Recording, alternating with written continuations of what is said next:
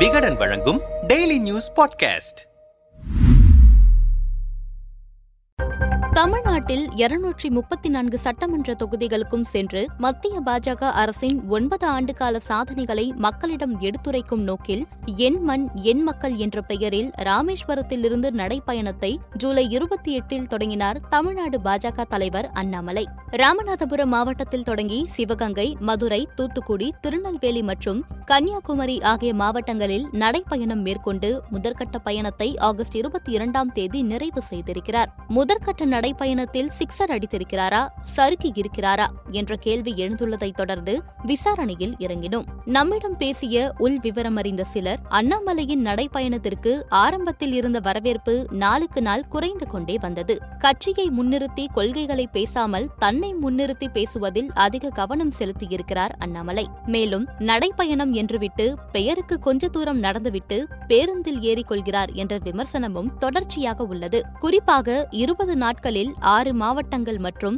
முப்பத்தி ஐந்து தொகுதிகளை கவர் செய்திருக்கிறாராம் இப்படி மின்னல் வேகத்தில் பயணம் செய்தால் அந்த பயணத்தினால் என்ன பயன் என்றே கேள்விகள் எழுகிறது. மக்களை சந்திக்க வேண்டும் கட்சியை வளர்க்க வேண்டும் என்ற நோக்குடன் தொடங்கப்பட்ட நடைப்பயணம் இலக்கை அடைகிறதா என்றால் கேள்விக்குறிதான். முதல் பந்தில் அதாவது நடைப்பயணம் என்ற அறிவிப்பு அமித்ஷா வருகை என சிக்ஸர் அடித்திருந்தாலும் அடுத்த பந்தில் தடுமாறுகிறார் அண்ணாமலை என்கிறார்கள். நம்மிடம் பேசிய காங்கிரஸ் கட்சியின் செய்தி தொடர்பாளர் இனியன் ராபர்ட் தமிழ்நாடு பாஜக தலைவர் அண்ணாமலையின் நடைப்பயணம் பெரும் தோல்வியை தழுவியுள்ளதென பாஜக பிரமுகர்களே பேசிக் கொள்வதாகத்தான் தகவல்கள் வருகிறது. கட்சிக்குள்ளேயே அவரின் நடைப்பயணத்திற்கு வரவேற்பு இல்லாத போது மக்கள் மத்தியில் ஆதரவு இருக்கிறதா என்ற கேள்விக்கே அவசியமில்லை. பணத்தை கொடுத்து மக்களை திரட்டி வருகிறார்கள். தென் மாவட்டங்களில் நாம் அழைத்தால் யாரும் வரமாட்டார்கள் என கொங்கு பகுதி மக்களை பேருந்தில் அழைத்து செல்வதாகத்தான் தெரிகிறது. நடைப்பயணத்தின் ஒரு பகுதியை முடித்திருக்கிறாரே அண்ணாமலை ஏதாவது அரசியல் தாக்கம் நிகழ்ந்துவிட்டதா என்றால் ஒன்றுமில்லை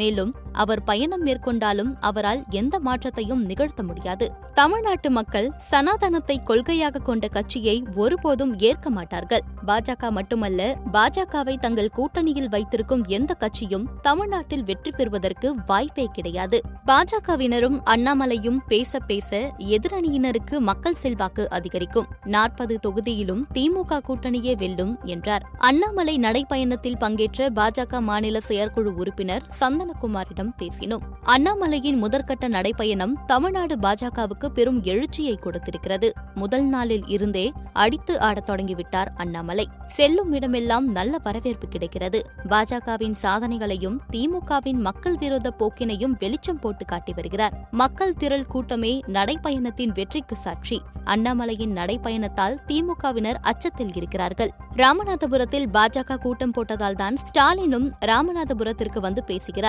எங்கே நமது ஊழல் பட்டியலை வெளியிட்டு விடுவாரோ என திமுகவினர் அனைவருமே பதற்றத்தில் இருக்கிறார்கள். திமுக ஆட்சியின் அவலத்தை அனுதினமும் அண்ணாமலை வெளிக்கொண்டு வருவதால்தான் வெற்றியடைந்து வரும் நடைப்பயணத்தை தோற்றுவிட்டதாக வதந்திகளை பரப்புகிறார்கள். தென் மாவட்டங்களான ராமநாதபுரம் தூத்துக்குடி திருநெல்வேலி கன்னியாகுமரி உள்ளிட்ட மாவட்டங்களில் அண்ணாமலையின் நடைப்பயணம் நாடாளுமன்ற தேர்தலில் நிச்சயம் எதிரொலிக்கும். பாஜக தரப்பில் பூத் கமிட்டிகளை முறையாக அமைத்து செயல்பட்டால் எங்கள் வெற்றியை யாரும் தடுக்க முடியாது என்கிறார்.